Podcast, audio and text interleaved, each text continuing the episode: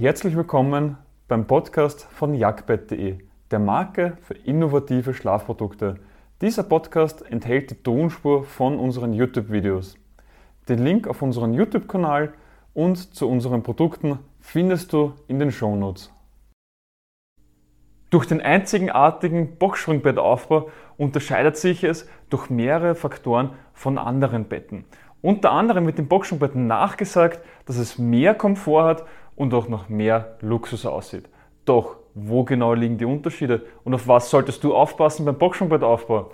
All das erkläre ich dir in diesem Video. Mein Name ist Philipp Watzek, ich bin der Mitgründer von jagdbett.de und beschäftige mich schon seit vielen, vielen Jahren mit dem Thema Schlaf.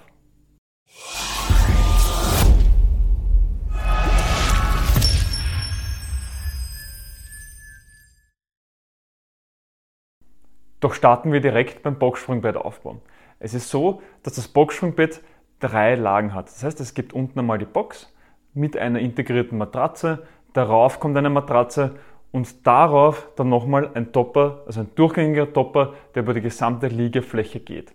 Im Gegensatz dazu, bei einem herkömmlichen Bett mit Lattenrost ist es so, dass in den Holzrahmen nur ein Lattenrost drinnen liegt und darauf kommt eine Matratze. Man könnte jetzt, wenn man Vergleiche macht, auch sagen, dass das Boxspringbett die, der, die Box mit der Matratze den Lattenrost ersetzt, das Ganze aber noch ein bisschen auch weicher macht und zusätzlich noch einen Topper auf der Oberseite hat, der das gesamte Liegegefühl noch einmal abrundet und durch eine durchgängige Liegefläche die Besucherritze verschwindet. Und nun schauen wir uns einmal die einzelnen Komponenten etwas mehr im Detail an. Fangen wir am besten ganz unten an bei der Box. Die Boxen bestehen aus einem Holzrahmen auf der Unterseite, meistens mit Latten noch drin oder mit einer Holzplatte und darauf kommt dann eine Matratze. Um die Matratze und die Box kommt dann ein kompletter Bezug, der beides umhüllt. Das heißt, die beiden Teile sind fix miteinander verbunden. Und genauso wie bei einem Haus zählt die Box als Fundament. Dementsprechend sollte man niemals beim Fundament zum Sparen anfangen. Daher solltest du auch auf die Qualität des Holzes achten. Schlecht wären zum Beispiel Spannplatten oder Sperrholz, die haben nicht so eine lange Lebensdauer. Im Gegensatz dazu aber Massivholz hat eine extrem lange Lebensdauer und da wirst du auch sicher deine 10 Jahre damit Freude haben. Und Massivholz hält auch noch einmal mehr aus. Das heißt, man kann es auch noch mal mehr belasten, ohne dass es kaputt geht. Auf der Unterseite gibt es dann auch noch einmal etwas, nämlich die Verbinder. Hier ist es so, günstige Boxsprungbetten haben einfach nur ein U, das heißt, man schiebt die beiden Boxen zusammen beim Doppelbett und durch das U ähm, wird dann, werden die beiden Boxen zusammengehalten, damit sie nicht mehr auseinanderrutschen können. Hat natürlich den riesigen Nachteil, dass man sich die Boxen auf der Unterseite kaputt macht, nämlich die, die, die Stoffe werden eingerissen und ja, wenn man dann das ein bisschen verrückt, kann es auch sein, dass es noch radiert und damit dann auch noch den Stoff weiter aufreißt. Was anderes sind dann sogenannte Spezialverbinder. Hier habe ich auch noch einen in der Tasche extra vorbereitet. Die sehen dann so aus. Hier geht es darum, dass wir hier einerseits eine Zange haben, das heißt, hier kann dann ein Stift hineinfahren. Es geht natürlich auf dem Bett leichter, aber hier siehst du, wie es reinrutscht und es lässt sich sofort wieder rausnehmen kann wieder reingehen, wieder rausnehmen.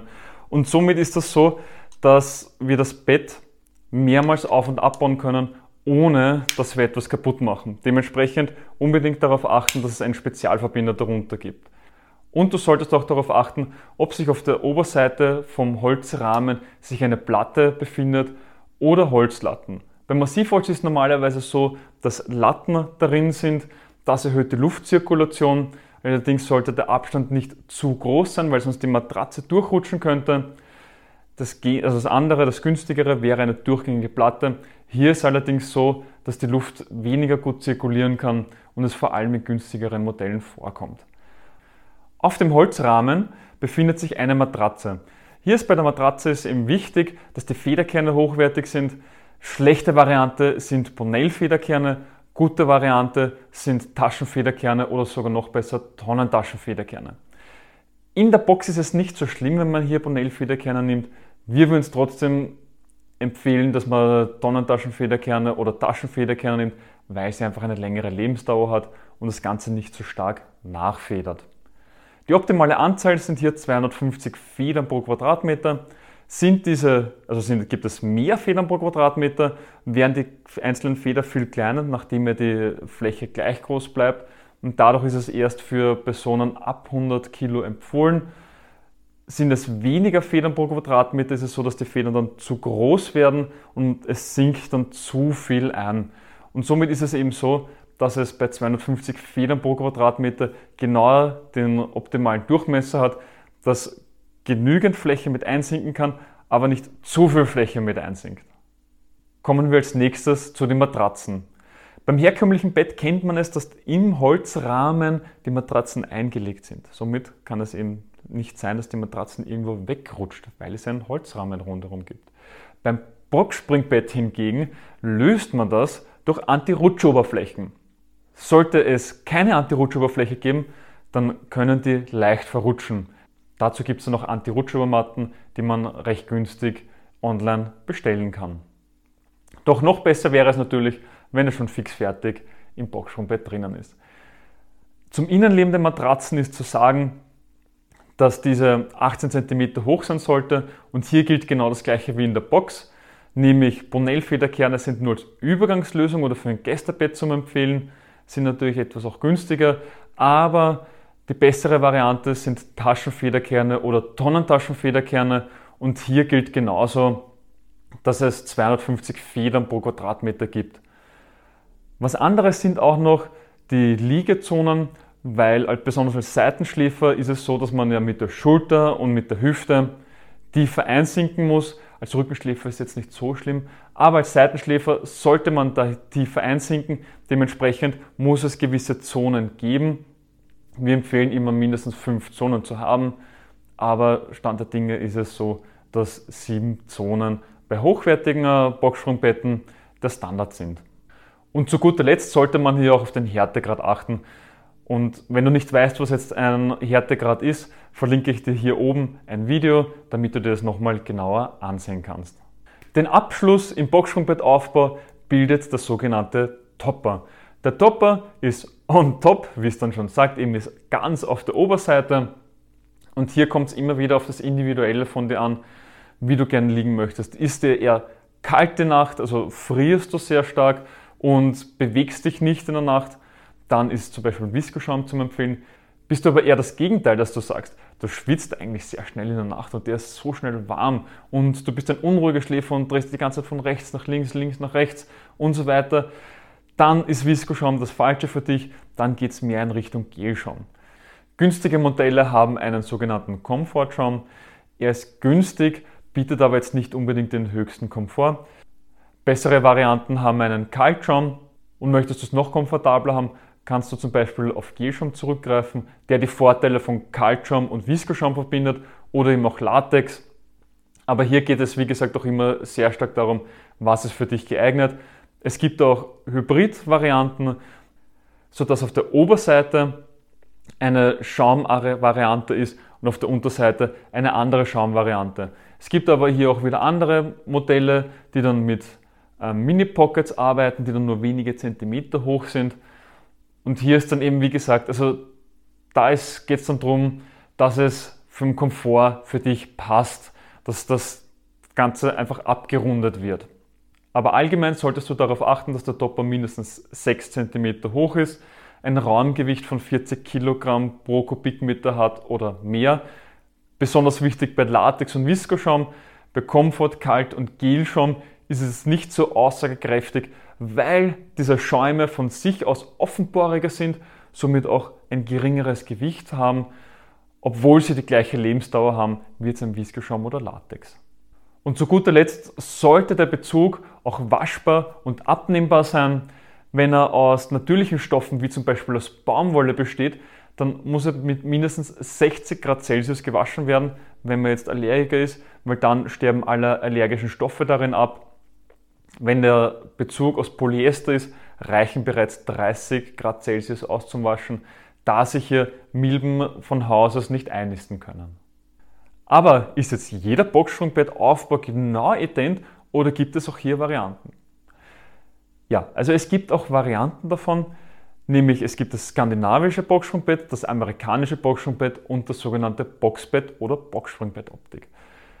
Das skandinavische Boxsprungbett ist genauso, wie ich es dir jetzt gerade im Aufbau erklärt habe, nämlich dass unten ist die Box mit Matratze, darauf kommt eine Matratze und darüber dann noch einmal der Topper.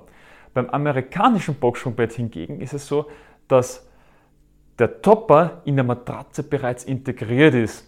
Man nennt es eben dann auch Kontinentalbett. Hier ist es eben so, dass man unten die Box hat mit der Matratze drin und darauf dann eben eine Matratze, wo der Topper bereits integriert ist. Erkennt man dann oftmals darum, weil die Matratzen einen normalen weißen Matratzenbezug rundherum haben.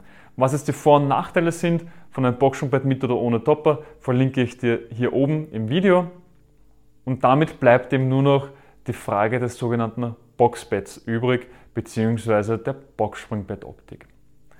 Hier ist es so, dass es eigentlich eine kleine Mogelpackung ist, weil Boxspringbett leitet sich von Box, also dem Holzrahmen, den Spring, den Federkern, also der Matratze in der Box her und natürlich das Bett ist eh klar. Und beim Boxbett ist nichts anderes, als dass die Springs, also die Federkerne in der Box fehlen. Damit wird das Bett um einiges günstiger, aber nachdem jetzt eine Schicht unten fehlt, leidet halt einfach der Komfort drunter. Und es kann natürlich auch sein, oder ist in den meisten Fällen eigentlich so, dass das eine günstige Alternative sein sollte, die gleiche Optik hat, also die eine Boxspringbett-Optik hat, aber es eine abgespeckte Version ist und dementsprechend hält es nicht so lange wie das normale Boxspringbett. Damit bleibt dann auch noch die Frage, wie lange braucht denn ein Boxspringbettaufbau? Das hängt natürlich auch sehr stark ab, was für eine Art Boxsprungbett du hast. Also beim normalen Bett ist es so, da ist man es gewohnt, da muss man schon ähm, einen Akkubohrer mit haben, verschiedene Einsätze dafür und da sollte man auch dieses und jenes beachten und dann vielleicht noch nachher drüber ziehen den Bezug. Ja, also das ist hier nicht der Fall, weil bei einem Boxsprungbett ist es so, dass die Teile schon fix fertig sind. Im Normalfall braucht man hier kein Werkzeug, außer irgendein Messer und eine Schere und eventuell einen Schraubenzieher, aber selbst den braucht man nicht. Im Normalfall ist der Boxsprungbrettaufbau in 10 bis 15 Minuten erledigt. Nämlich ist es nur so, dass die Teile aus der Verpackung rausgenommen werden müssen, Füße reingeschraubt werden, hingestellt, zueinander geschoben. Auf der Rückseite ist es dann das Kopfteil, ist dann über Schienen mit den Boxen verbunden. Hier wird das Kopfteil dann eingeführt. Damit ist es eben verbunden, nämlich die ähm, Schienen halten die Boxen auf der Kopfteilseite zusammen und auf der Vorderseite haltet der Spezialverbinder die beiden Boxen zusammen. Und damit ist der Aufbau schon im Großen erledigt. Spannender wird es nicht. Als nächstes müssen nur noch die Matratzen ausgepackt werden, draufgelegt werden und dann muss der Topper ausgepackt werden und draufgelegt werden. Der Boxsprungbettaufbau dauert, wie gesagt, 10 bis 15 Minuten. Natürlich, wenn man zu zweit ist, geht es um einiges schneller. Die Teile sind zwar nicht schwer, aber sie sind dann doch sehr groß und unhandlich und zu zweit geht es dann um einiges schneller. Aber solltest du dann sagen, nein, du bist nur alleine, dann plane lieber ein bisschen mehr mit 20 bis 25 Minuten, wenn du das Verpackungsmaterial dann auch gleich mitnimmst. Ich hoffe, du hast direkt etwas aus dieser Podcast-Folge für dich mitnehmen können. Wenn ja, dann gib uns eine Bewertung auf deiner Podcast-Plattform. Sie hilft mehr, als du glaubst. Weitere Informationen zu uns findest du auf jagdbett.de. Den Link dazu findest du auch in den Shownotes. Bis zum nächsten Mal.